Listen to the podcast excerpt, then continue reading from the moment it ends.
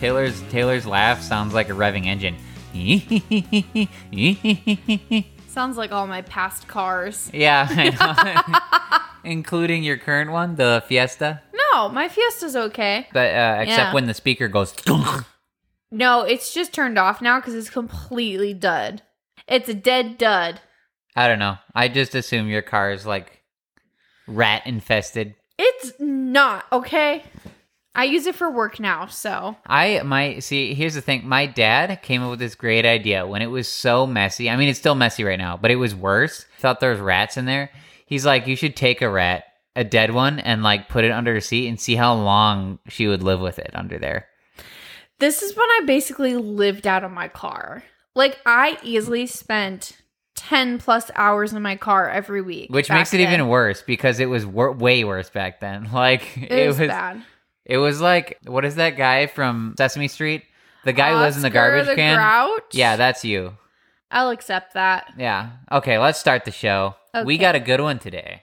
Larry. Hello and welcome to the Strive Nation podcast, the podcast where we talk about the monotony of daily life. But hey, that's okay because sometimes that's exactly what you need in this crazy world. My name is Cory Estreen, and always I'm joined with my fiance, the one and only Taylor Huff. How are you doing tonight?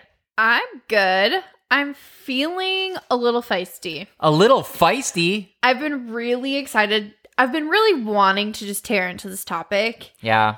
and I have not been able to go off on anyone about it. So I'm like ready to go. Yeah, I got to be careful with this topic because this po- topic gets me riled up, Yeah. you know? But before we get into it, Yes. what are you drinking? I'm drinking a Diet Coke. Liar! yes, I am. I lost my bendy straw inside of it though. So, oh wait, maybe not. Yeah. So, anyways, she goes. She goes. I'll just uh, for my beverage of choice, I'll drink a diet coke. I'm like, you have like literally half a gulp left in that. She's like, it'll be fine. Yeah, she's trying to pull the wool over on you guys, and I'm protecting you. Hey, I'll now. tell you the truth. There's like two gulps in There's there. that's like barely anything. It's probably stale. It's probably like no, it's not. it's probably flat, and it's diet, so it's even worse. Whatever. I need caffeine and aspartame to fuel me. Yes. Well, I have a mystery drink as well. It's not a mystery drink. It's a Franken juice. I named it Franken Juice. Yeah.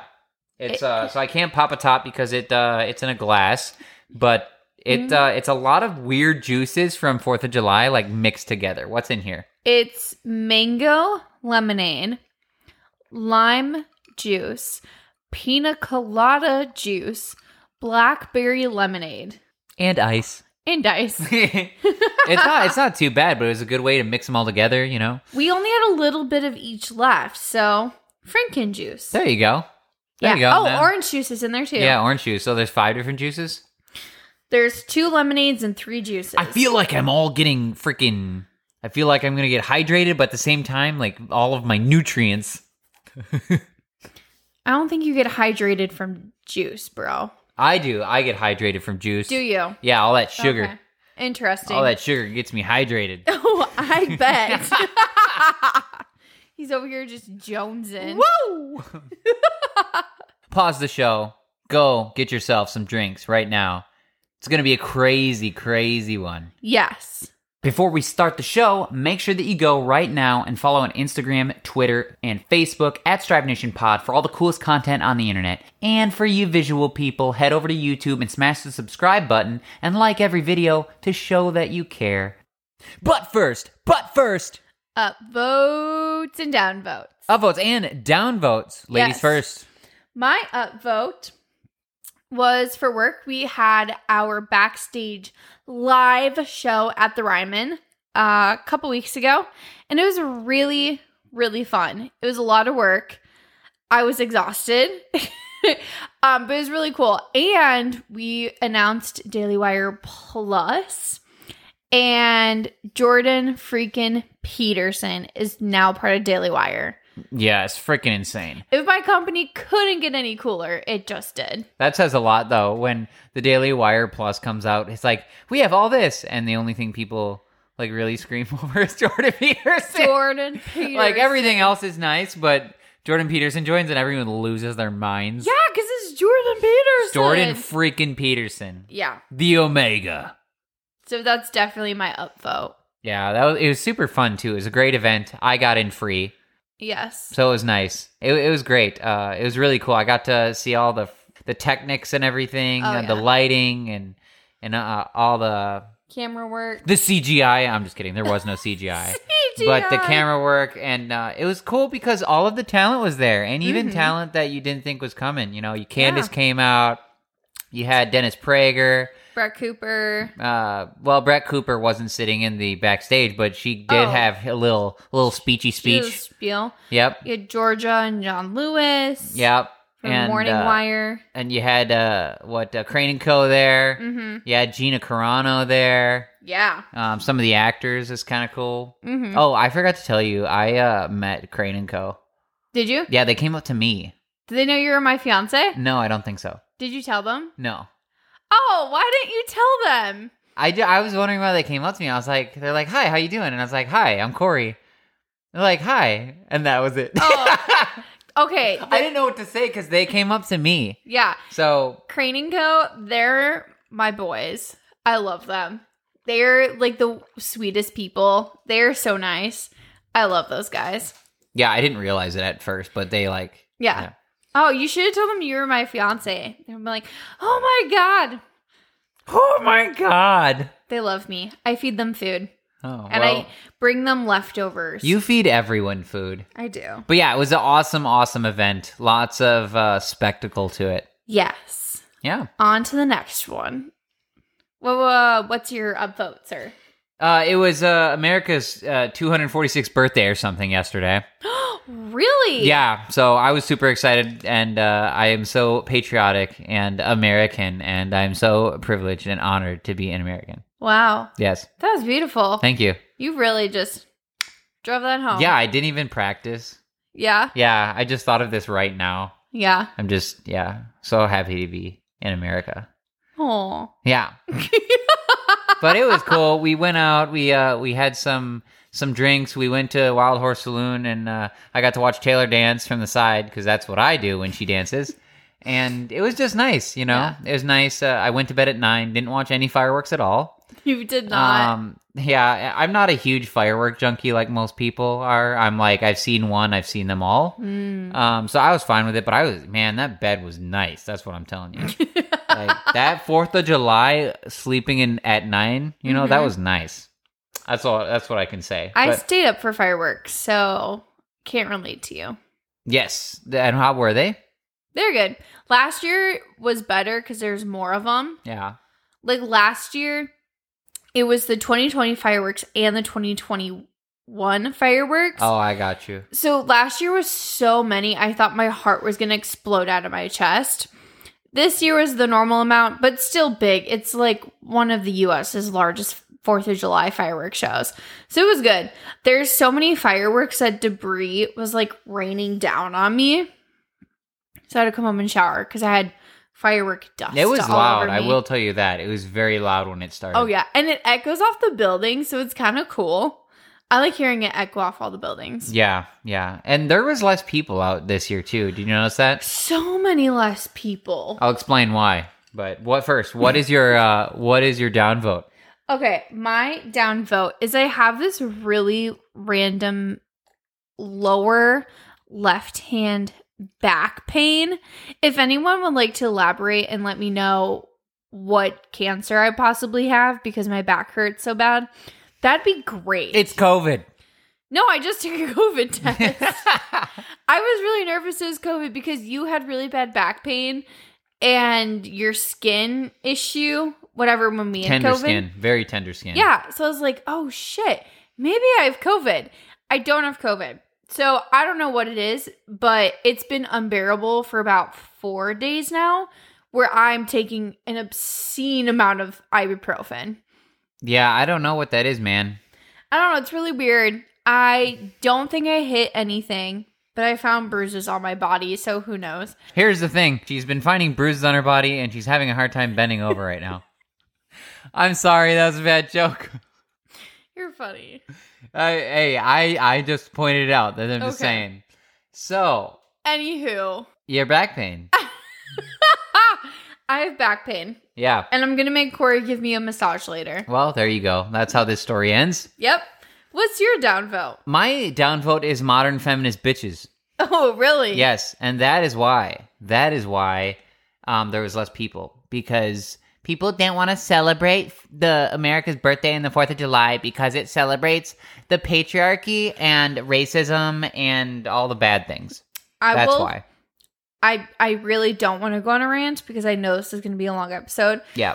But people saying, "Oh my god, I don't feel very American right now because my rights were stripped away from me, and I'm going to wear black and rainbows and green because I'm celebrating everything but the 4th of July." Like no one gives a shit. Here's the other thing. Go cry in a corner. You're wearing black, rainbows, and green. That's all the fucking colors. Just saying. I know. I'm like, cool. You're also wearing blue and red in that rainbow. Yeah. So fucking idiot. jokes Um, on you. Yeah, I don't know. I just I hate modern feminists. Like, and hate's a strong word, but it's pretty close to that because No. they irritate the shit out of me. I'll agree with you. It's gotten to a point where it's just absolutely ridiculous. The Yeah. complaining and the like poor me shit. I can't. I can't deal with it anymore. I I'm to the point where I I will not I will not um affiliate or be friends with people that that do- dog on America like that. Like I can't Yeah. do it. yeah. Like I'm No, not I'm not you. interested. If you hate it that much, go live somewhere else and see how horrible it is. Yeah, and then come back here. And then come back here crying. Actually, don't come back. Just stay. yeah, please don't Yeah, come back. I, I'm beginning to understand more and more why Trump said go back to your home country to some certain people. Yeah, or You know? fine, move to Canada. Oh, speaking of that, you know he didn't he say that to Rashida Tlaib? You know, go back to wherever. Remember? Oh yeah, yeah, yeah. You know, did you know she had a thing in Minnesota? Did you see that? And everyone booed her for over a minute. Yes. that was amazing. yes. I was like, she couldn't even speak of how much booing there was. How if you're Rashida Tlaib, how do you feel about that? I'd be so freaking upset. But then I'm also, you know, Well, Uh, don't be pro-choice, but then also go to a religious event and expect them to be cool with you killing babies. right? Yeah, right. I don't know. I think you deserve to get booed. Yeah, yeah, exactly. Okay, so today we- Yes. we have a very important topic. Super important. We are creating the Strive Nation abortion debate guide for you Yes. because we, this is something we talk about a lot. So much. It's it's one of my most passionate subjects. Something I probably know the mo- uh, one of the most about whenever Mm-hmm. we talk about topics. So Cory's really good at like thinking logically and then pointing out the flaws of the pro-choice argument. It's something that I've now just gotten fired up and heated about. But yeah, I think you're the best person at breaking down logically why it doesn't make sense. Well, I and I think part of it is because like you you posit a stance, right? yeah. and you ask the question because it it, it it asks questions. That's all that all that's all these these posits or arguments or stances ask. yeah. You know, and you're just trying to get to the root of them because that's what logic dictates. Mhm. So yeah, you um I believe this. Why do you believe this? Okay, and then and then you give another question. But then that brings up more questions and you try to get to the root of it. Well, it turns out that at the root of these pro-choice arguments, it's it's sitting on on cardboard. There's nothing solid. There's no foundation to it. Yeah. And that's that's the thing that irritates me because people start throwing out these arguments that are pure garbage. Mhm. Like they're just bad. They Yeah. don't make sense even. Like and then or they change their argument. They move the goalposts. move goalposts. They Yeah. they red they, they they throw out red herrings. Mhm. Um, they strawman you. All this stuff. It's just it's constant moving goalposts. Yeah, and I think it's definitely something that pro life people get really frustrated with because it's how do you have a conversation with someone that is approaching a topic so emotionally versus logically. So that's why we really wanted to put this debate together. Yeah. Corey's destroyed one to ten feminists with this argument. Oh yeah. I mean, it's it's because well, this is what happens. So I'll talk with people, and it's usually online because they won't have, especially progressives, will not have the any conversation, any political conversation. They won't have in person. Yeah. Even Um, though you try to be like, hey, I'm really interested in just hearing, you know, tell me about why you believe this, want to be super cordial. I you do you remember when I sh- I I tried to invite someone to show up in a bar and they they stood me up? Yeah, Do you remember that? I remember that. yeah, I like I want to have these conversations in person because they're a lot better had in person and you can get a person's um mannerisms, their speech Mm-hmm. Their speech voice. pattern, their you There's know, all that. humanity to it. Right. You're and- more inclined to treat each other with respect. in person, yes. Yeah. And you're willing to be open too if you're spending the time to listen to someone in person. Mm-hmm. you're more you're going to be more open to what what they have to say. Whereas Yeah. online, you, there's that disinhibition that happens where people just you say something and then they fire back, and it's kind of like this this random cesspit battleground where they're just throwing out things, seeing Yeah. who, seeing what sounds right, and so others can look at it. Mm-hmm. You know. And uh, the the goal should be you know learning something rather than Exactly. rather than trying to be right. Yeah. So, but yeah, that is why we decided to create the abortion debate guide. Yes. It's also great timing because we talked about a couple episodes ago about the potential leaked decision of Roe v. Wade, repeal of Roe v. Wade, excuse me. And we just found out that Roe v. Wade is appealed. It is not constitutional. So this is kind of good timing because literally everyone's talking about it right now. Right. So, first of all, like, let's step through what is Roe v. Wade. So Roe v. Wade was a Supreme Court case in 1973. It was a lawsuit. So Jane Roe, she was an unmarried pregnant woman. She filed a suit on behalf of herself and other women in Texas to challenge their abortion laws. And then a Texas doctor joined her lawsuit as well, arguing that the state's abortion laws were way too vague for doctors to be able to follow it.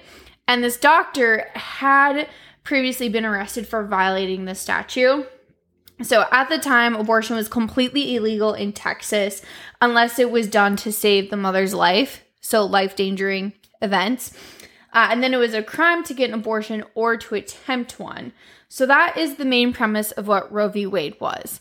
Is a woman wanting an abortion in Texas where it's completely illegal. So after the Supreme Court heard it, they came to two conclusions. So they said in 1973 that the United States Constitution provided a fundamental right to privacy, which we're going to talk about a little bit today, that protected the person's right to choose whether to have an abortion. So it's their right to privacy. They don't have to disclose that. They can choose what to do with their body, essentially. And then, um, but they also mentioned that the abortion right was not absolute. So that, and that it must be balanced against government's interest in protecting health and prenatal life.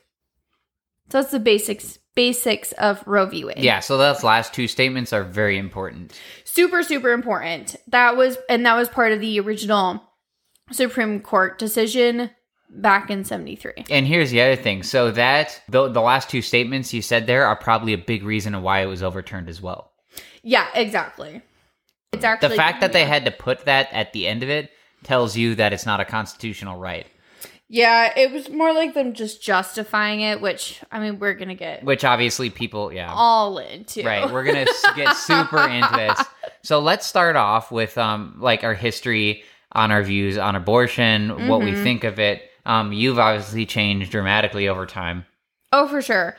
I was always, which is so funny because I remembered when I was in middle school, my there's a girl in my class that her church was doing this like pro life thing where you wore like a red band and you were silent all day to be like to represent the children who are silenced because they were aborted. So back in middle school, I was smart enough to be pro life. And then I went to high school and college, and I was always about of the mindset that I would never get an abortion. I can never do that. But I thought it was other people's choice. You know, do whatever you want with your body. I don't care, but I can never do it. And my position has greatly changed, I would say, last three years, even more specifically, like the last two years, I've really come to terms with what my beliefs are. Yeah, because are. it's been over time for you for sure. Because yeah. I mean, back when I first met you, you were so far on the left, and then slowly over time, eventually you you because even when you turned, even when I don't want to say I still had a really hard time. yes with the abortion specific, you wouldn't Yeah. even watch these documentaries with me. You wouldn't do it. no, I was really abortion was the one thing that I really, really, really struggled coming to terms with what my beliefs were for it. And I think it's because deep down, like, you know, it's morally right. You know what the right thing is.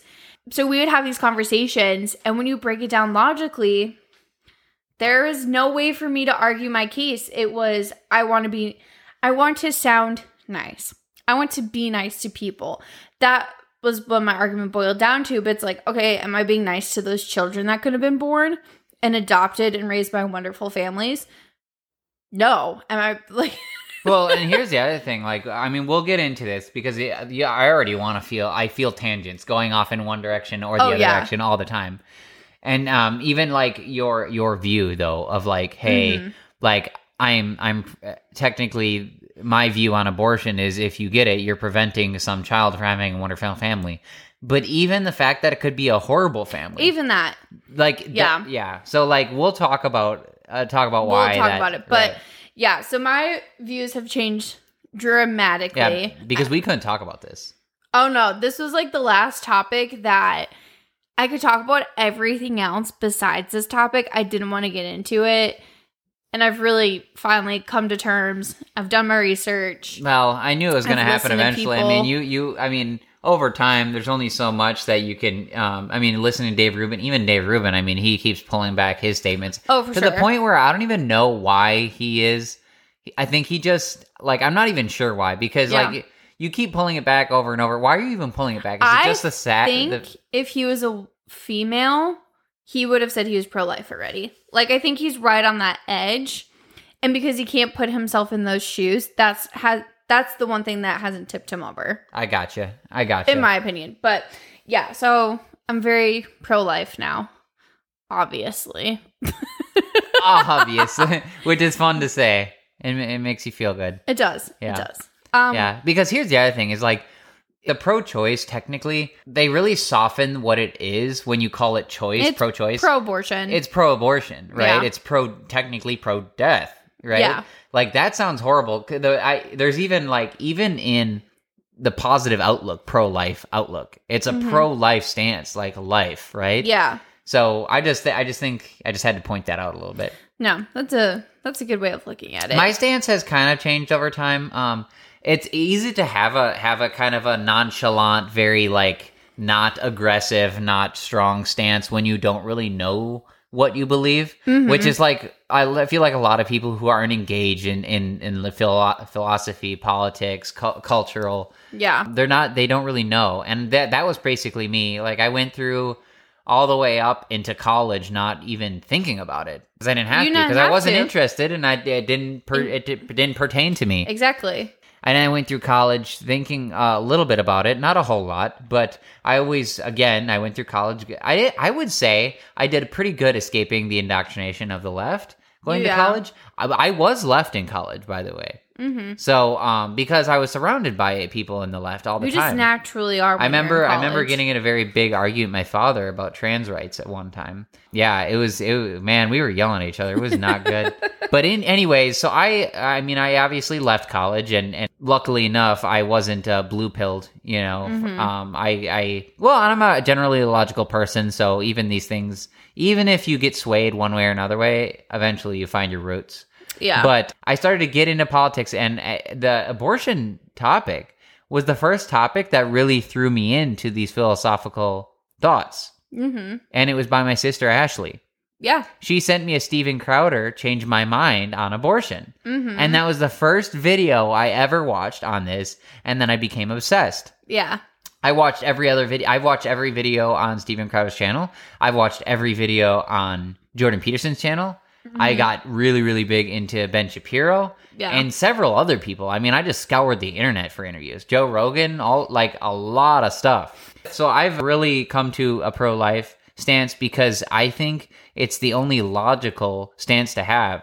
Um, it's the it's the only argument that makes sense. Yeah. And you, if you boil it down and get to the root of these arguments, it's the only one that really, really holds water Mhm. because it's it's based purely off science yeah. and and, and science and logic. Obviously, you're marrying the two together. Yeah. Definitely. But that's that's basically my view on abortion. I Mhm. kept trying to get Taylor to watch some of these videos, and we're going to watch them. A lot of these, uh, yeah. I mean, these documentaries are harsh and they're a little bit and they're scary. but it's it's it's kind of like shocking, and and it's Mhm. meant to be shocking because it's something, you know, terrifying, terrible, and terrifying that you're watching. Yeah. But yes, eye opening. so this this uh, guide is pretty cool. We're going to lay out some of the arguments um, on both sides, but mainly for the pro-choice side, and just give our debunks of them. Mm-hmm. Because I mean, obviously, we're both coming from a pro-life side, so we don't Yeah. really have to name out the the stance on pro on pro-life. That's We've- what we're coming rebuttals, from, yeah. right? So the general, I'm I am going to lay out the general pro-life stance for you guys, though. So it is a libertarian uh, point of view. The idea basically is that according to science, it's a living human being, and therefore it, it has basic human rights that are recognized by God. So that's what human rights are. They're supposed to be recognized by God, mm-hmm. not granted by the government, exactly. but instead God. And that's the difference there, and a lot of people don't understand that. Life, liberty, pursuit of happiness. Yes. That being said, each human can do whatever they please as long as it doesn't involve harming another person physically or verbally through slander. Yeah. So you can basically do anything as a human being as long as you're not infringing on other people's basic human rights. Exactly. And that's the reason why the it, it comes to a pro life because if you determine the um the human being growing Mm-hmm. inside the womb a human being if you if you feel like it's a life a person then that that Then kicks in the rights. libertarian point of view that has Yeah. rights so as a woman you don't get to determine what happens with it hmm I, I mean killing it straight up that's harm so you can't Yeah. do it if you determine a life and that's the line that's drawn Yes. do you want to talk about do you want to talk about some of these Yeah. So let's start with because this will kind of help talk about how Roe v. Wade just got overturned and what that means. So the number one thing I think a lot of pro-choice people say is abortion is a constitutional right. It's my right to be able to make this decision. With the Supreme Court overturning this decision, they obviously decided it was not a constitutional right. And a main reason for that is, you know, abortion, like you just said, it is harming another person. It's killing another person. Um, so it's like one of the big that's one of the big arguments that abortion is not a constitutional right. It's also not written in our constitution anywhere that you're allowed to have an abortion. And people may say, well, you know, back in 1776, they didn't know we had this medical capabilities and, you know, we should be adapting the constitution with time.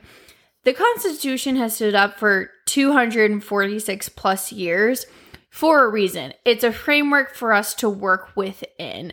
And the reality is, if the Democrats wanted the Supreme, if they wanted Roe v. Wade to stay in law, they could have ratified it, they could have put it to a vote, they could have made it as a new amendment, just like they did with the women's right to vote. That's what they did with, you know, giving black slaves the equal opportunities and equal rights of white men and other women.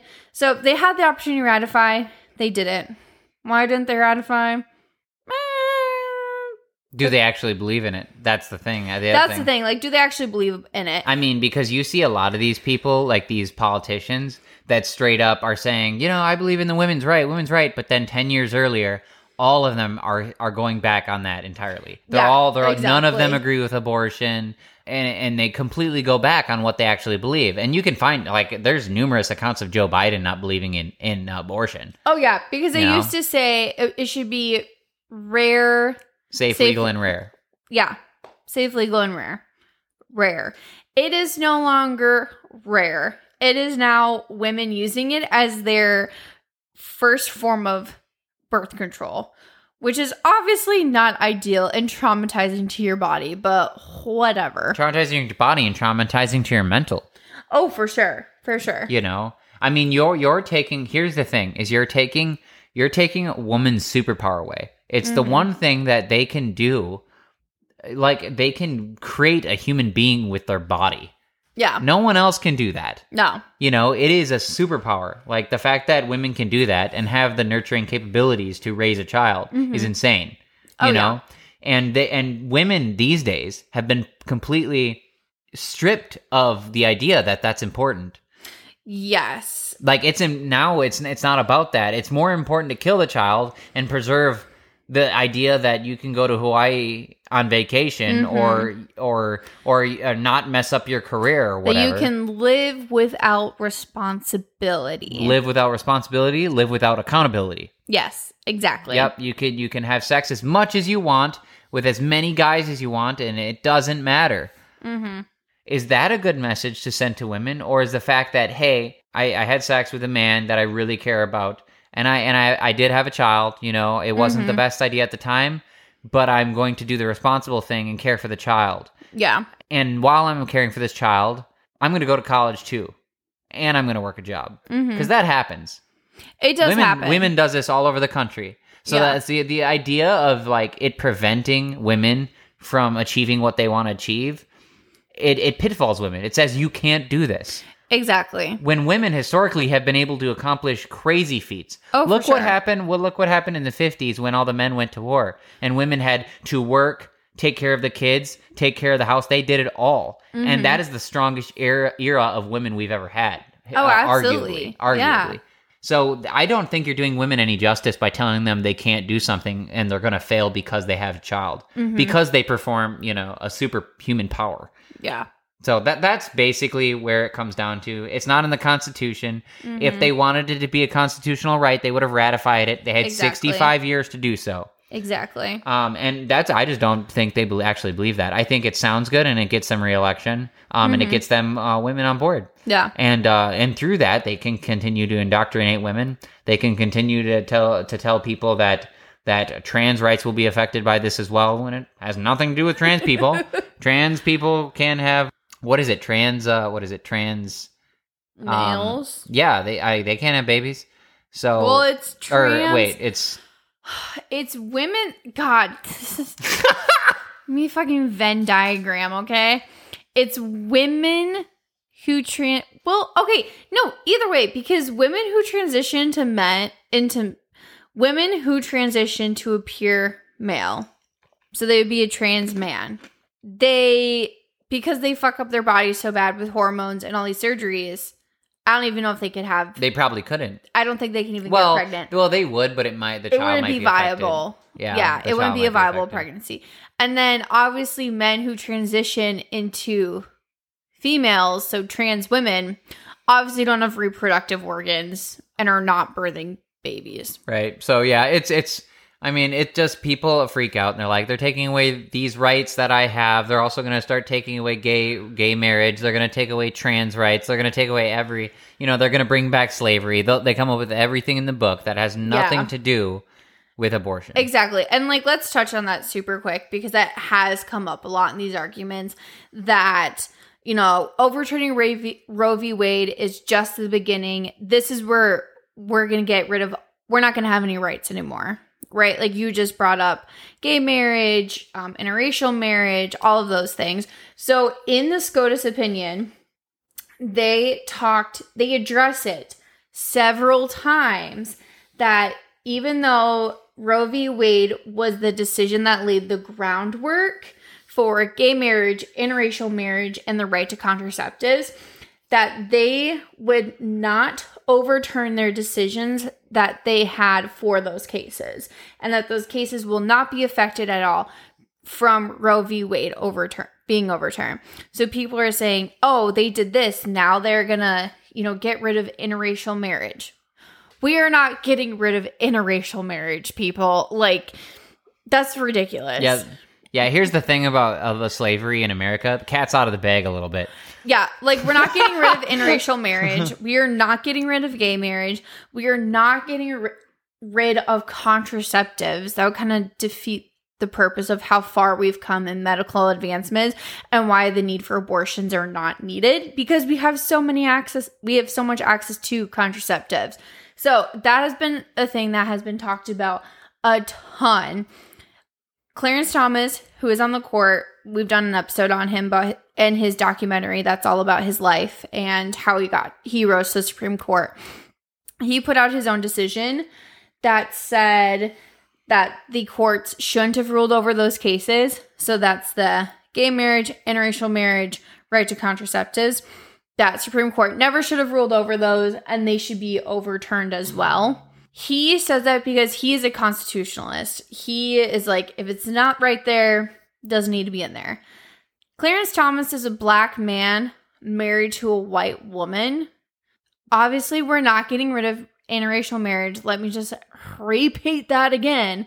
So he thinks that sh- they should be overturned because it was never the Supreme Court's. Yeah, and that goes Right to against decide that goes against his personal interest right there. If that tells you anything, Exactly. and that that's not the point, anyways. It's like it's not preventing people. It, all they would be doing is technically pushing it back to states. Exactly. These all of these things, anyways, should be uh, decided stateside. exactly. Because in your local communities, that you want to live around people who also celebrate the same views that you have. Mm-hmm. The Constitution of the United States, the reason it is so good, um, is is the probably, I mean, alongside the Bible, one of the most prolific and best doctrines that has ever been made hmm is because that it is all encompassing. It doesn't it doesn't discriminate based on race or gender hmm or any anything. There there's nothing. It is all encompassing. Man Yeah. is everyone.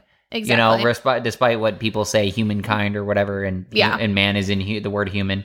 I don't care about all their craziness. Equal human rights. It's everyone. it's right? all encompassing. right. They they don't get into uh, discrimination based on a few uh, d- separate groups of people. Yeah. I'm glad you brought that up about it going back to the States. So that was the whole thing about Roe v. Wade that I kind of forgot to touch on is it doesn't make abortion illegal. It says that each state has the ability now to create their own laws support around abortion. So if you're California, you're New York, you can have your crazy law about having abortion up to live birth. And then if you're a place like Texas, they have the heartbeat bill they just passed. Tennessee, we're going to have all abortion illegal here mm, within a couple of weeks. We have a 30 day spring. So it just allows all the states to be able to make their own decisions. So if you really don't like that California lets you abort a baby at seven months, you can move to a state that more aligns with your beliefs, like Texas or Tennessee or Florida, wherever the case may be. It's like if you're living in Tennessee right now and you're like, I don't agree with these laws, you can move. You can leave. Or you can just travel to another state where it's legal, like weed and marijuana. That is not federally a thing. However, you can travel to Colorado, and I guarantee a large amount of people who travel to Colorado are like, oh, it's legal here. I'm going to try some weed. Like, Right. it's just kicking it back to the states. Yeah. So even if Clarence had it his way and those three decisions would be overturned, which they will not be, it was mentioned several times, it would go back to the states. Okay. So what state is going to overturn gay marriage? None. None are going to overturn interracial marriage. That's stupid. And we are not going to overturn the right to contraceptive because that prevents young people from having babies. And they should not be having babies. Well, it helps, and it, It helps them be more accountable. it- look at this; it's it's a form of preventing uh, childcare without killing something. Exactly. How about that? Exactly. That's a start, It gives you more body autonomy without killing someone. right? So that's kind of, you know, abortion's constitutional right. That goes along with women's reproductive rights. You hear that a lot. It's part of my reproductive rights. It's not re- It's not a real thing. It's not all- reproductive rights. yeah, yeah, it's not a real thing. Um, reproductive rights is it's you a know it's a it's one of those slogans. Uh, it's jargon that the left has made up. It doesn't it doesn't actually even make sense. No, it doesn't it, doesn't sounds, mean anything. It sounds It sounds nice. Yeah, it sounds great, but it doesn't mean anything. It's great marketing. What is re- what is reproductive rights? Basically, reproductive rights is your ability to kill, kill another human being. That's what they're saying. yeah. Reproductive rights to what? That's the, you know When I think when you I can do whatever you want. you know? reproductive rights, I think like access to birth control. I think access to OBGYN doctors. I think access to It's not even. Here's the other thing, though. It's why why is that considered a right? It's a. It's you know what I'm saying. Yeah. Why is that a considered? well, a right? yeah, even all of that healthcare is not a right. Yeah, all of that's not even considered That's what right. I'm saying. So It's, there's even if you even if you brought that into it, it's not a right. Yeah. we we offer those things be, because people have invented, and there's OBGYNs because it's a service they provide, Mm-hmm. but it's not a right. You don't have a right. You didn't you didn't weren't born into this world with a right to have reproductive rights. Yeah. Your body does something, and there's consequences to that, Mhm. right? Like the fact that we have those are, are we're privileged to have those inventions over time. Yeah. It's, it's not a freaking right. Yeah. I people throw the word right on anything and assume it they deserve it. it's a, it's a, like it's like a it's like a freaking it's it's some form of entitlement that people need to shake shake off. Oh yeah. My body, my choice. You can take that. I think that's pretty self-explanatory. Well, we've talked about it. We've talked about it at length already. Um, so the the thing with the my body my choice is is like there's this misconception that women believe, or uh, I'm not going to even say women. I'm going to say feminist bitches believe that that So old white men want to control women's bodies. Yeah. This is a this is a logical fallacy. Doesn't exist. There's not a human in existence that wants to control a woman's body, mm-hmm. unless they're crazy and you know like Jeff Dahmer or something. But Jeff no Dahmer, man. He was. Well, he's into men. So I would say um, the e- well, wrong who- murderer. who's who's a serial killer that liked women? I don't even know. I'm not into serial killers. um. so either way, Either way, Ed Gein. Yeah. But he he skinned them. Yeah. Okay. Off topic. Okay. Back on topic. Yes. So, anyways, he, men do not care about women's bodies. Trust me.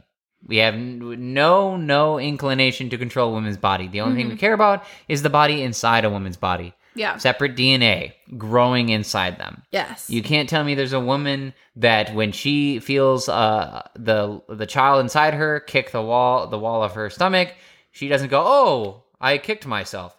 No, that doesn't happen. She calls it, "Oh, the baby's kicking." yeah.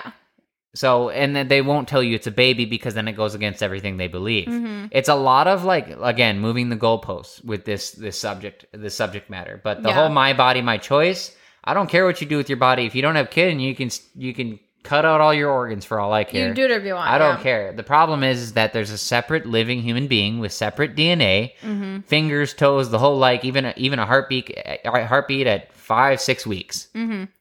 That's my problem. You're infringing on that person's. Right. They have a right, to to live, and you don't get to decide whether they live or die. Yeah. So I would never get one, but I support other people getting abortions. Yeah. So this is this is always fun when when people say that because it kind of throws it. It tells you right in the statement why you you incline that it's a negative thing. Yeah. I would never get one, but I support people. That, why would you never get one? Ask yourself why you would never get one. Mm-hmm. You ask these women is like is like I want to support other people who can get them, but if I had a child, why why why wouldn't you get one? Explain to me why you wouldn't get one. Yeah. Because we have to you come down to the fact that it's morally wrong. It's morally wrong, right? Yeah. It's morally wrong. It is your child. You could never do this to your own child. That is why. exactly. But you support other people being able to do it. And the, you know what's really funny about this? Woman who says that, I would never get one, but I support other people can get them. They're saying this to other people who hold the same attitude. I would never do it, but I know I support people. You're saying this about each other. What Yeah. does that tell you? Everyone's saying this. hmm It's just why are we not talking about the negative connotation that some of these statements have? hmm I don't understand that one. um, a lot of them are financial reasons. So Mhm. um, these are the some of the most um, ridiculous ones because it's a complete lacking of uh, responsibility, accountability with your body. Um, I can't afford to have a baby, then don't have sex.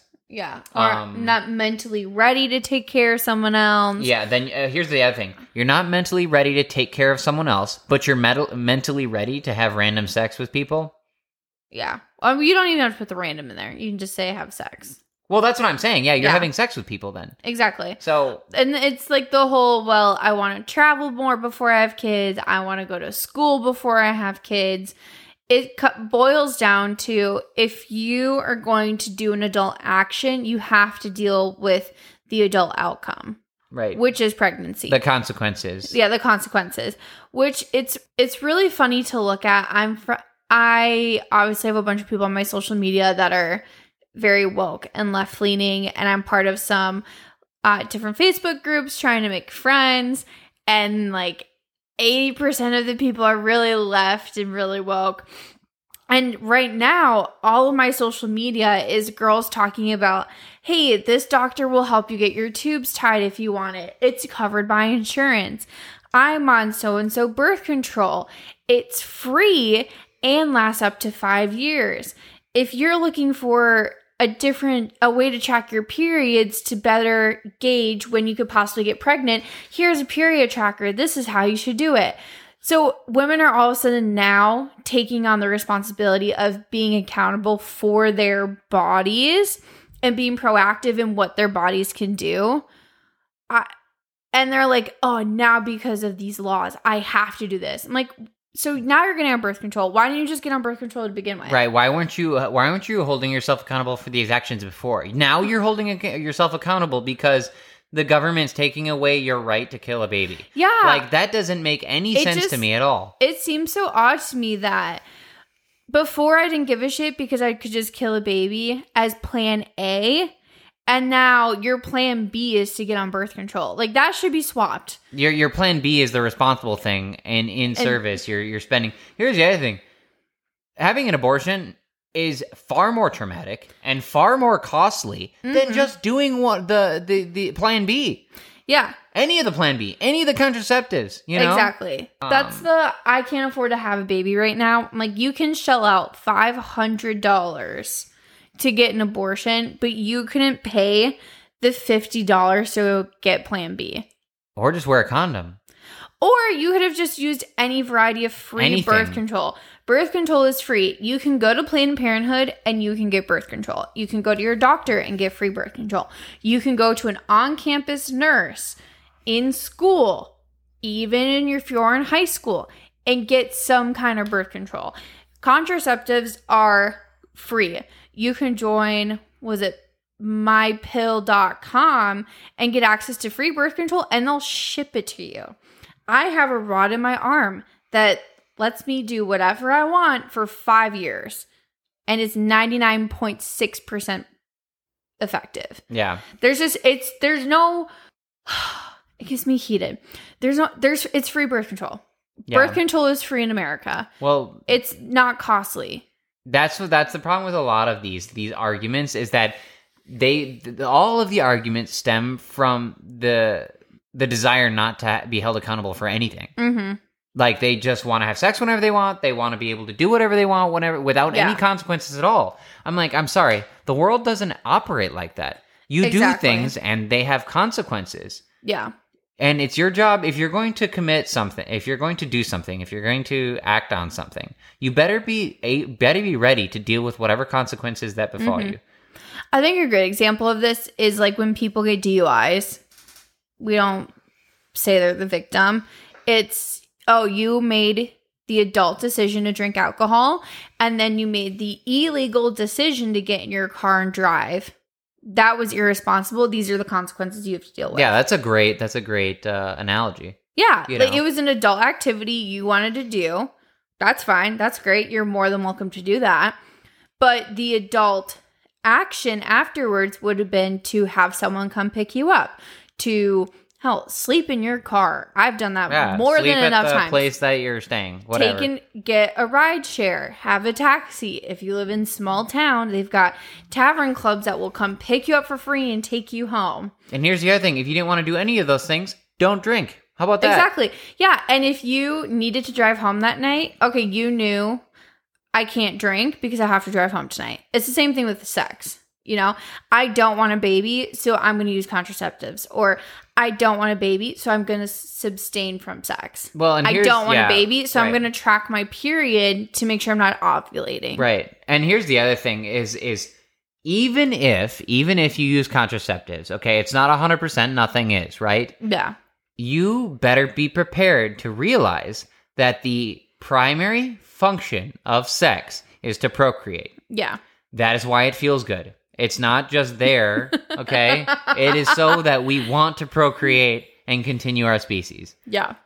If you have sex, and even if you use contraceptives and you get pregnant, it is still a consequence of having sex. And you better, Exactly. real, you know what I'm saying? It doesn't Yeah. give you the right to kill it because you because you made a mistake or the condom broke or whatever the deal is. Mm-hmm. You still have to deal with that consequence. Even if here's the other thing is even if you put it up for adoption, you don't have to have you don't have to raise the child or anything. It Yeah. is still allowing the child to live, and you don't get to decide Exactly. whether it lives or dies. Yeah. There's not, did you know that I can't even find stats on failed birth control that have resulted in abortion? It's so minuscule. I can't even find a stat on it. Yeah. I looked everywhere. Yeah, it's it's I can't even find a zero zero. Like I don't even know. They probably because it probably yeah, it probably doesn't uh it's a stat that they wouldn't want anyways, like to for people to know, you know, being so low. Well, yeah, because it's so minuscule. It doesn't matter. It's Right. Like a. Yeah, doesn't matter. Right. So so all, all these things um but the general consensus with this is that it comes down to what you believe is human life is, where you draw the line. Mhm. Um the most logical line from a pro-life point of view is conception because there is no consistent line. Yeah. people will say like okay what's the difference between a baby? Like oh they'll they'll say um, eight months. So baby in the womb eight months. Is there any difference in that baby at eight months in the stomach Mm-hmm. between being out of the womb or in the womb? Let's say that you had a what a preemie right? And they and they come out. Completely Mm-hmm. viable. so that preemie is viable outside the womb. Hmm is it now more important because you're not allowed to kill it because it's outside the womb? What about the one at eight months that's still inside the womb? Are there any differences there? Yeah. But one you get to kill because it's in the womb and one you don't because Mm-hmm. of location. Okay, here's another thing. Okay, so what happens if we kill babies? We ha- we set a line. Let's say we say six months. Okay, we say six months is the line. You can't kill a baby after six months, but before months is all fine. Okay, Mhm. is anything different from that baby? Five months and twenty nine days, or six months and three days? Right Yeah. but also based on location. So, what happens if technology in one area is better than another area, hmm right? When one area of the world, technology might have saved a child or had it come out earlier. Another world, it doesn't. Are those babies equal, or are they different because the loca- because the technology in, in those locations are different? hmm Okay, well, what happens in the future when As technology advances. as technology advances does our idea of what's important and what is a human life changes because our technology changes or was it the same all the time Yeah. these are the things that we have to decide hmm Hu- uh, from the pro life argument it doesn't matter what time Yeah. it doesn't matter what day 100 years ago 500 years from now uh, it'll still be a baby at, at, at when it when it's in the womb you know Mhm. if you if you determine oh it's a it's a zygote and then it's a and then it's a it's an embryo and then it's a zygote and then what does it turn into and then it turns into a fetus right Yeah. It's okay a clump of cells. okay tell me what that stage is right Yeah. tell me what that stage is and then they'll go oh whatever it's determined well the national library of medicine determined that at, at three weeks they, be, they that it turns into a, a baby at three weeks Mhm. okay i'm perfectly comfortable with that why don't we make the line um, at heartbeat so when you determine it uh, a baby or when it's a baby at three weeks okay we want, are you comfortable with making the line three weeks they'll say no though Mm-hmm. right because it's not about that line Yeah, because then, so the argument to that you'll hear a lot is you will say, oh, how about three weeks or how about a heartbeat bill? And they say, well, women don't even realize that they've missed their period until like week four, or some women don't realize that they're pregnant until two months in. I think that's on you for not being responsible of keeping track of your body. well yeah my thing is if you're pregnant for two months and you have no idea you got a bigger problem like it does happen. Oh, Like- sure it does. But even then, goes back to you have these fringe scenarios. You have to You have aware. a baby. Be you better be prepared to have the consequences. I'm sorry, you had sex. You had Yeah. unprotected sex. Even if you didn't have unprotected sex, there's a consequence there, right? Yeah. Doesn't absolve you the right to have a child because because it's inconveniencing you. Mm-hmm. You know? And it, and and people say, "Oh, because you're a man, would this you wouldn't say this if you were the woman had to No, that's exactly what I'm telling you. like if I'm having okay, if I'm having sex, right? And Taylor decides to have the kid, I'm not absolved of my child support. It's still my. No. child, Oh, right? absolutely. That's what I'm saying. Is uh, like I'm not absolved of the consequences of my decisions. yeah. No one should be. And I think I think this is something really important to touch on too. We talk so heavily in the US about consent the past like I would say 5 8 eh, like 5 to 10 years. I've been out of high school that long. So, we have talked in the US hugely about consent and how you should be giving verbal consent and how you should be talking to your potential partner about what consent looks like for you and STDs and all these things. Why are we not also teaching young people to also have a conversation about contraceptives? Like a guy being like, "Hey, you uh, we're already making them ask about consent. Why are we not being like, "Hey, just so you know, like this is the birth control I'm on. blah blah blah. Or the guy being like are you on birth control? I'm also going to use a condom. Like we don't have we don't incentivize young people to have those kind of conversations because like it's uncomfortable to talk about. Well consent used to be really uncomfy to talk about and really unsexy and then the past 10 years now everyone talks about consent literally all the time like why are we not talking about contraceptives like consent? Or Yeah. why are we not and i think that would help too a lot with this whole like hookup culture and you know people just doing like whatever they want willy-nilly with their bodies. I'm not judging you for sleeping with a whole bunch of people like your body not my prerogative. But if you are being a little bit if you're having these conversations with a potential partner and being like hey just so you know i'm not on birth control we can use a condom but here's are the risks associated i think that would narrow down who you're sleeping with and you would take it a little bit more seriously Well, not just that. Is like uh, people are having sex less, anyways, as it is. yeah Like uh, abortions have been going down because men aren't having sex.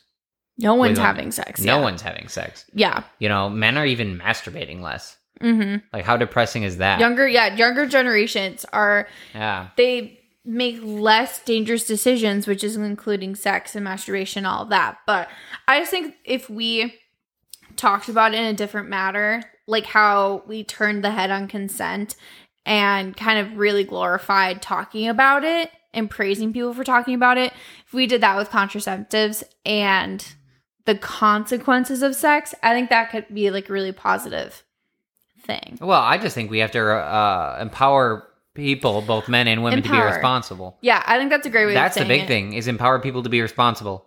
That fixes all of these issues. Oh, for sure. Another one is uh, obviously people. Um, what they'll do is they like to uh, use the exception to prove the rule. They will they will talk about uh, rape and incest and use rape and incest. So if we don't have abortion rights, what about the woman who is raped or or there's incest? Um, then they like to do that. It's less than three percent that that's that this happens. Yeah. Um, Um, people also use the excuse of, you know, what if the woman's health? We're killing women because we're not letting them have access to these procedures, all that kind of thing. Three less than three percent is rape, incest, and uh, and uh, fatal health of the mother. Right? Yes. So Less than 3%. I have stats and it's very generous. Like this is me also like padding these stats up from what they actually are. So 97% of abortions are for non life threatening reasons. It's socioeconomic, it's mental, physical health that is not life endangering, and it's convenience based. So those are all looped in together. I have um, two different stats. So I have Florida from 2021. These women gave absolutely no reason was 74%. So 74% of abortions Convenience. last Then- year, no reason was given. So most likely convenience based, Yeah. right? 22% was socio and economic. So Convenience. Again, that's just another way of saying convenience. Well, like, we're up to ninety six percent right there. yeah, I socially want to like go be a college kid and have a good time, and then e- economically, I'm a 20 year old and I can't afford to have a baby, so that's looped in there. Then the physical, not life endangering to the mother is 0.02 percent, not even a full percent for physical, but not life endangering to the mother. Life endangering physically life endangering to the mother is 0.001% and i rounded up. Serious fetal defect is 0.001% and then incest and rape combined was 0.001% And that's for Florida specifically. that was for florida specifically last year Yeah, and Florida has uh, what more abortions than some other states too. Yeah, they just passed a law about two months ago, but up until then, abortion was legal. Yeah, so it's very interesting. But yes, so people like to go, what about rape and incest? So you talk to them, right, about the rape and incest. You'd be like, okay, I completely agree with you. It's horrible that these women were, were raped. I understand that there's life threatening conditions that women have that that why they need abortions.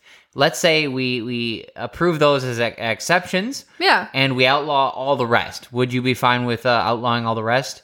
And they will tell you no. Well, Yeah. then why did you bring it up in the first place? Because what we do is we don't we don't use the exceptions to prove the rules. Mm-hmm. We don't legislate to the one percent. We legislate to the masses. Exactly. And most of the legislation for abortion, majority of all the laws allow women to have abortions if it's life endangering and for rape and incest. Right. Majority of the state's laws all inc- say you can have an abortion under these three different uh, criteria. Yeah, and life endangering, rape and incest. why don't you talk about the the what everyone is fearing about how women's uh um scraping the uterine wall and why don't we talk about that a little bit because uh like the difference between abortion and uh, and the procedures and that are medical done treatments. Right. Yes. So if you are on social media, you see all of the posts talking about how women are going to die because these medical procedures they're not going to be able to have anymore because they are labeled as abortions. Abortions were developed based off of medical treatments that were already in place to treat women's health. So, for treatments for ectopic pregnancy, for septic uterus, for miscarriages, those are all treated with not abortion. It's a treatment that is similar to abortion. It is not an abortion. A woman who has an ectopic pregnancy and has to have a treatment done to to rid the baby's body of her body, it's not abortion. the main difference between abortion and these procedures abortion is the only procedure that that is doing something to end the life of another Exactly. Yeah, that's a great way of putting it. these other procedures do not end the life the life has already been taken or has died Yes, the baby is already dead when these procedures are happening Exactly.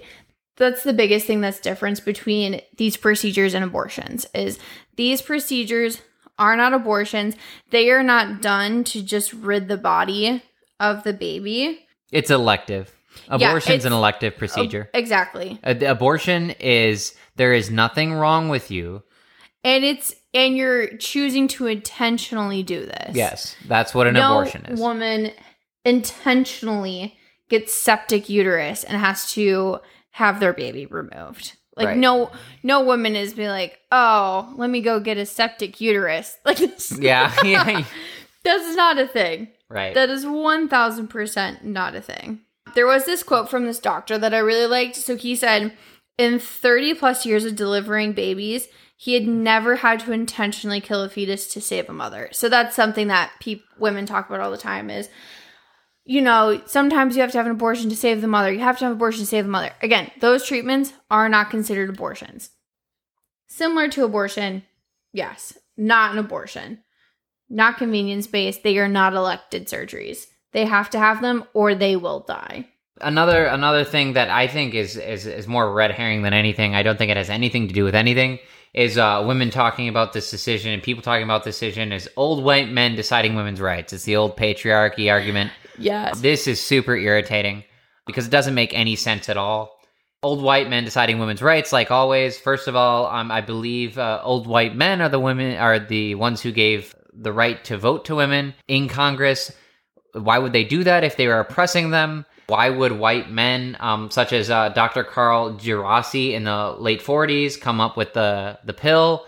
He wouldn't have done that if he wanted to oppress women, taking care of the kids, staying in the house. He wouldn't have done any of this if it, if he was oppressing them. Exactly. It gave Um, women more freedom. Right. The, all of these inventions are giving women more freedoms. Dr. Earl Haas patented the first modern tampon in 1931. He wouldn't have come up with that because uh, uh, these modern inventions are giving women more freedoms to be in the workplace and take care of kids. Exactly. That was also a man. Obviously, the the right to vote in 1920 that was ratif- that was passed by Congress. Mm-hmm. Congress that was majority uh, men in at the time. Mm-hmm. And also remember that women didn't want the right to vote at that time. A lot of them, Yeah. because w- having the right to vote also meant that you had to go to war, and they you didn't also want, then want had that. civil responsibilities You had civil responsibilities. Exactly right. So they didn't want the responsibility of having. They thought it was a man's game. Mm-hmm. We also now have the most diverse Supreme Court than we've ever had. Yeah. Our Supreme Court currently. Yeah, There's so- women on there, there's people of color on there. yeah, people say that we're uh, that that our Supreme Court is very racist and sexist and everything. It's the most diverse the one people, we've ever the had. people who created Roe v. Wade in the first was was uh what all men? I think It was all men. it was all men, and I don't was it? I think it might have been all white men. It was all white men, yeah, actually. So you're not upset that they made it, but you're upset that uh, now you're saying they're all racist when they take it down. So would you have a problem? Would you have a problem if they didn't overturn Roe v. Wade now, even though it's still all men making decisions for you? yeah. Would you wouldn't have a problem then, but you only have a problem when they do something you don't like. Mm-hmm. That makes a lot of sense. Exactly. Oh, that's a great thing to talk about too. Is RBG? Everyone brings up Ruth Bader Ginsburg. She did not agree with the 1973 Roe v. Wade decision. She thought it was not the court's responsibility and it was unconstitutional for them to rule on it. Yeah, because it was a bad law. Exactly. She Yeah. she obviously liked the outcome. She was for p- women having abortions, but she said that the Supreme Court never should have ruled on it. So that's also something people bring up Ruth Bader frequently, and then they don't realize that she's actually not for the original decision. And if she had been on the court present day, she probably would have overturned. Yeah, yeah. Some we have some other uh, interesting facts too that uh, are pretty interesting when you when you compare them to how the culture and the climate is right now. Fifty seven percent of abortions are from women in their twenties, literally from the age of twenty to twenty nine. Yeah, More than half of all abortions are in that demographic. Exactly. When when these kids and these people are are crazy going around with pictures of holding up pictures of vaginas and and painting their crotches red and taping babies to their hands and Yeah. and screaming about how oppressed they are. Less than eight percent of uh, abortions happen uh, with, with Ni- people under the age of nineteen. exactly. So it's not majority of people that are doing this in their teens. or the the whole argument of we're forcing kids to have kids not true it's like you said less than 8% is 19 and under right. it's all 20s Yeah. it's and all then it- i want to party i want to have fun Yeah, it drops heavily off uh, of uh, the people 30s. in the 30s, and then uh, correspondingly in the 40s as well. It drops off heavily. Yeah, because if you're if you have if you get pregnant in later those ages, I mean, people are more responsible. They're more logical. Mm-hmm. Um, they understand the situation better. They're less likely to have an abortion at that age. Yeah Another interesting fact in 2018, approximately 31% of all pregnancies in New York City, um, excluding spontaneous miscarriages, ended in abortion. That was from the CDC. 31%. of all pregnancies in new york Yep. that's insane It's like the, uh, you know, like, like think about the, the one I gave you the other day about the Washington, D.C. 51% yeah of all uh, pregnancies in D.C. specifically end in abortion, right? Mhm. 51%. that's Half. over half Half of the pregnancies in Washington D.C. end with abortion. that's insane You got to be kidding me. insane that's so scary that's so sad to think about if i think about it too long i'm gonna cry so Yeah. Um. It is also really important because people are saying that limiting abortion is racist. Um. We should talk about uh, Margaret Sanger and why Yes. Planned Parenthood was created in the first place. Yes. So Margaret Sanger, she created Planned Parenthood in 1921 and she was actually a racist and created Planned Parenthood. She was a eugenicist. She was a eugenicist. So she created Planned Parenthood and specifically put them in Black and Hispanic communities because she thought they were unfit of having children. And she wanted to rid the world of the non Aryan race. Yeah, quote from Margaret Sanger is We do not want word to get out that we want to exterminate the Negro population. So after she created Planned Parenthood in 1921, from 1939 to 1942, she led what was the Negro Project. So she said it was an initiative to combat poverty al- among Southern blacks by providing family planning, education, access to birth control, and contraceptives. What she did was she partnered with black ministers because at that time families were still extremely nuclear and everyone went to church and that's just what you did. So she partnered with ministers and got them to talk about Planned Parenthood and the Negro Project and how she wants to help all these communities. And it was a way for her to hide what her true motives were, were that she did not want them having children.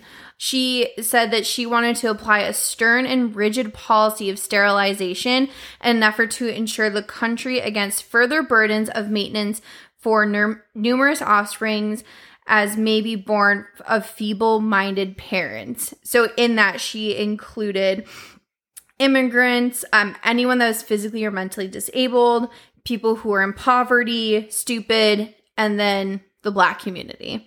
And she also partnered with Ku Klux Klan members to further push her agenda in Planned Parenthood. Yeah, so she is uh, she's patently a horrible human being. And we should remind everyone that the people, well, most of the people, majority of the people of the Ku Klux Klan were also part of the Democratic Party. Yes, uh, yes, a lot of this. Same thing with uh, slavery. Um, Democrats did not want it to end, Yeah. and Republicans historically ended slavery. Exactly. And so Margaret Sanger also helped push what was forced sterilization among black women in the South. And it became so common, it was known as the Mississippi appendectomies. So, yeah, those where Planned Parenthood came from. So, it's not really a great organization to support. No, it, it began with. Uh, I mean, it's racist first of all. But, It- uh, oh, straight up racist. and uh, don't think that they're also not making money off people getting abortions. Um, oh, 1000%. technically the the joke I always like to make is if uh if it is supposed to, if they are providing a service, they should be able to provide the service free of charge and not make a single dime. They can throw up their abortion clinics all over the United States. They Mm-hmm. are not allowed to make any dimes off of it. Yeah. Then then you would have a lot of under um, Like black you- market underground shit going on. Yeah. But uh, like not paying the doctors who perform these nothing. procedures Yep, the it's nurses. all a service. It's like a nonprofit. Yeah. Well, no, they are a nonprofit. I think Planned Parenthood is technically a nonprofit. Well, no, because they make a lot of money off no, abortion. they do make a lot of money, and that's the thing. They provide free birth control, and then they charge five hundred dollars an abortion. Right. Oh yeah, that's how that's how it works. Yeah, yeah, yeah. It's quite horrible. I feel like we covered most of the, you know, terrible arguments that the pro-choice Yeah, community I mean, has. then there there is a lot more. Um, there's just so many to go. it's all just come by. different versions of like the same ten statements. Yep, it's the same version. And what happens is if you break them down and you and you just add and you and you walk through them logically, they'll always bow out. They'll just be they'll they'll end up saying, "Well, um, we're just not going to talk about this anymore," or Yeah. um. You know, I'm not comfortable speaking on that. Well, you're not comfortable because I'm asking you difficult questions in which you have mm-hmm. you know what the answer is, but you're not willing to say it because it's upsetting. Exactly. Oh, this was something we forgot to talk about. So we found a Gallup poll that asked people about how they felt about abortions for first, second, and third trimester. Because that's what you typically run into with people who are Oh, pro-choice, right? They you ask them where do you draw the line, and they can't draw the line.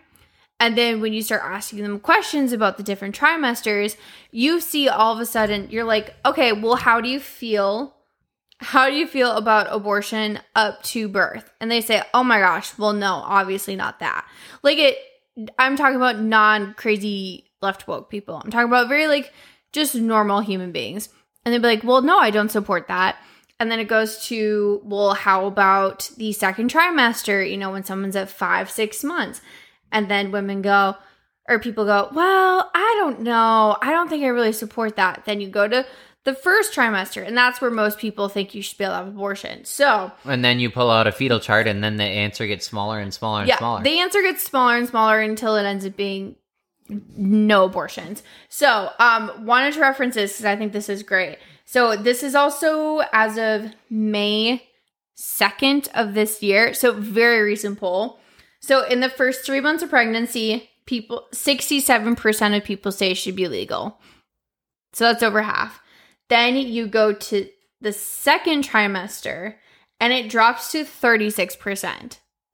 So it drops almost in half, basically half, yep. from first trimester to second trimester. Then you go to last three months of pregnancy, and it drops to 20%. Yeah, and here's the other thing. So, like, even these stats are a little bit misleading because most of these people they aren't confronted with the actual subject itself. Yeah. So when you talk to people, like according to even according to Gallup, okay, if you take the Gallup polls, fifty five percent of people, right, people in general, believe that um, abortion should be legal. Forty five percent, right? It's like fifty five percent pro choice, um, and and forty five percent pro life Yeah. when you break the pro choice side down, so pro life, all 100% of those 45% people that All are pro life same. are all on the exact same position where it's life no matter what, regardless. Mm-hmm. Okay. When you break down the pro choice side, that 55%, majority of those people that are the 55 pro choice, they, they start to back back up um walk back their arguments Yeah. because they say, "Oh, abortion at all times." Okay, well, what about um? You're looking at sixty-seven percent of people in the first three months. Okay, Yeah. right? Mhm. Yeah, they're they're fine with abortions the first three months.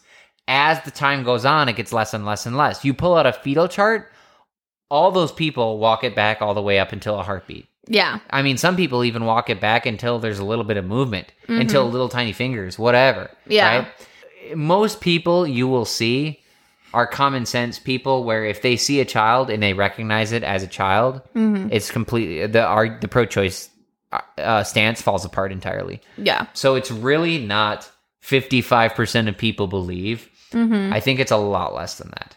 Yeah. I think I think when you confront them, most of them fall apart. Usually. And I think that's, again, that is the great thing about Roe v. Wade being overturned. You can find a state that has the exact same abortion views as you.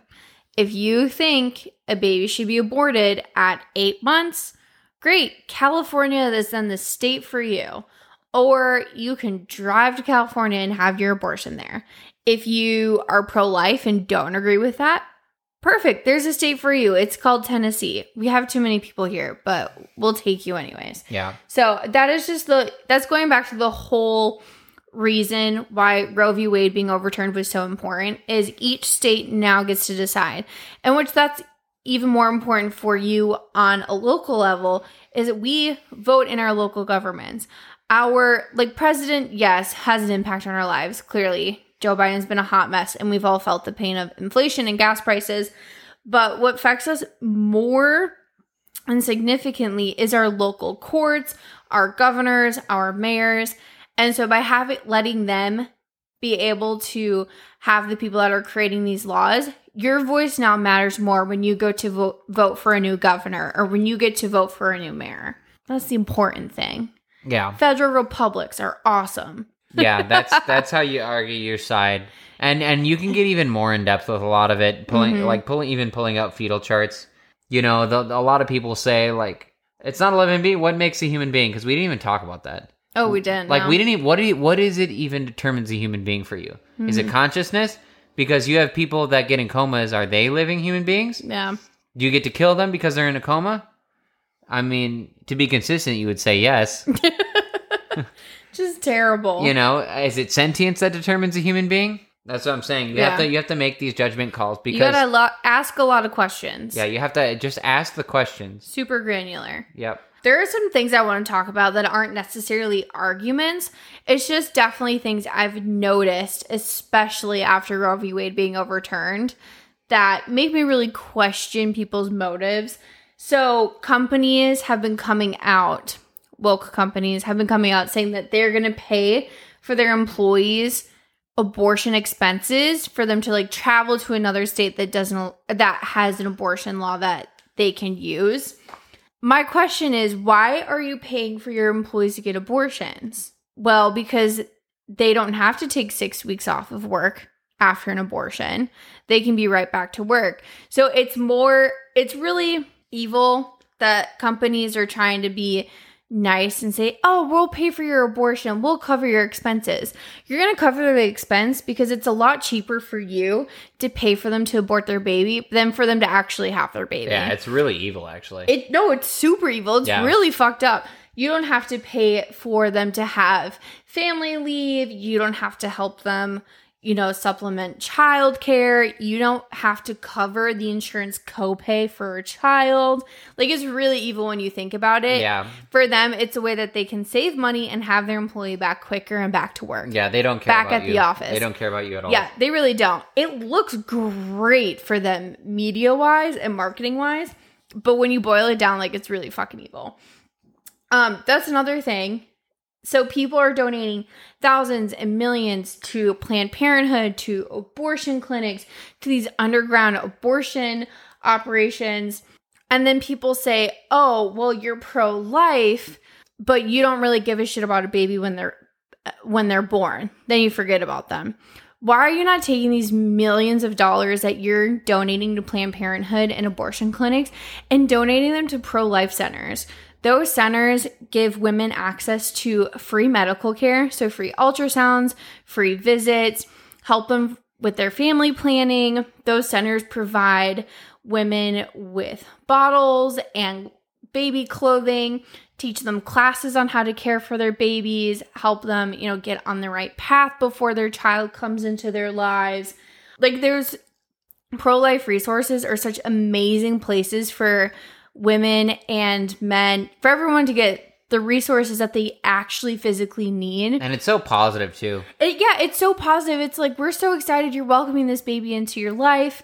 You know, what are your concerns? I'm really tight on money. I don't know if I can afford this and this and medical is expensive. And they say, "We're going to help you. We're going to help supply diapers. There's a baby formula shortage right now. We're going to help you combat that. We're going to set you up with free ultrasound appointments. You know, we're going to help cover some of your living expenses so that you can take a- couple weeks off to be with your baby. There's such amazing resources. Like there's such amazing places. I'm like you are donating money to kill babies. You could be donating money to babies to have better lives as soon as they get into the world. Right. Like what the that's Be- crazy. well, because here's the thing, they don't care about the babies. they don't. Because they don't think they're babies. They care about the convenience of not having the baby. I know it's That's so the thing. stupid. Yeah, it's crazy. It's That's- crazy when you think about it. It's so crazy. It's so crazy, yeah. And Planned Parenthood. Everyone's giving them money. They're giving them money because Planned Parenthood said they they were gonna have to go out of business once all this Roe v. Wade stuff happened. If you say abortion only makes up three percent of your business, why do you say as soon as Roe v. Wade gets overturned that you're gonna have to close down resources? because because it's not. Because they're making money hand over fist. it's a for profit deal. Exactly. Abortion pays for your clinics. Yep. Be honest about it. Oh, who is that? Abby. What's her face? She used to be Um a Planned Parenthood manager. yeah, I completely forgot. Um in But she uh, said they had abortion quotas. Oh to yeah, make sure they were making money. Hundred percent. So- yeah, she was a, she was she was a head of an abortion clinic. Yeah. Yeah, watch uh, the movie Unplanned. That's what we're talking about. Yes. Unplanned. And then Daily Wire has an abortion documentary too. I forget what it's called. Oh, Choosing Death. It's a really grim title. But those are really good resources. And then if you want to learn more about Margaret Sanger and how Planned Parenthood became and just base the Democratic Party not liking black people in general, Candace Owens' book Blackout touches on that. She also provides all her resources in the back. So if you want to dive deeper into Planned Parenthood, Margaret Sanger, you have all the resources to do so. I think we should end on a positive note. Yes, let's end on a positive note because it was a dark episode, but it's stuff you guys needed to know. It is dark. There are plenty of pro life facilities that would love to have donations, that would love to have volunteers that need help. A lot of them have been burnt down and bombed the past couple of weeks. So, if you can donate, you should really look into donating to pro life centers. And there are 2 million couples in the US right now that are looking to adopt babies. Two million couples. Yeah. That's four million people. Yeah. They're looking to adopt. Yeah. So there's plenty of people Here's, that the, would here's the thing. love to have Even, a child. Let's say we completely remove all abortions that happen, right? You you cut out 98% of abortions that happen yeah. across the United States. hmm That's almost a million babies, right? Yeah. That's half of the couples that are looking to adopt. Yeah. Half. Yeah. Just let that sink in. Mm-hmm. There's also Alex Clark. She's a great resource. She's from Poplitics. It's Alex Clark on Instagram. She has a great video on living America post Roe v. Wade. She brings up a really important fact that a lot of pro choice people will say, well, the adoption system sucks, the foster system sucks. This is now our opportunity to pour our money and our time and our resources into improving the foster care system, into improving adoption systems, donating them the money, volunteering time to build better improve those systems. Completely 100% agree. Yeah, so help people out. Yeah. Positive outlook versus the negative outlook. Exactly. Saving babies. Accountability versus no accountability. Yeah. So, what did you guys think of the abortion debate guide? We did okay, I feel like. That we probably missed a lot of the arguments, but We at least it so gets fired you. up. We do get very fired up, and hopefully, it helped at least a little bit um, solidify some of the things that you were thinking about. And now, when you talk to people, try to remain calm and give them the facts. Because if you think these things through logically, you're pretty much going to come with a pro life stance. Yes. Uh, we also want to see on social media what your guys's how you came to your beliefs. Like, were you like me, where you're pro choice until you really started to think about it? Were you like Cory and it didn't matter? We'd love to hear your opinions. Yeah. As a reminder, we have bi weekly show uploads on Wednesdays. The next one is season three, episode 15 on July 20th. That will be our monthly scoop as always. I feel like we'll have some interesting stories. Hey guys, thank you so much for listening this week's episode of the Strive Nation podcast with your hosts Cory Estreen and Taylor Huff. Make sure you follow us on all social media platforms at Strive Nation Pod on Twitter, Facebook, Instagram, and YouTube. Join us for our next episode in two weeks. And remember, when the world is upside down, Strive Nation is right side up for you guys. Have a good one.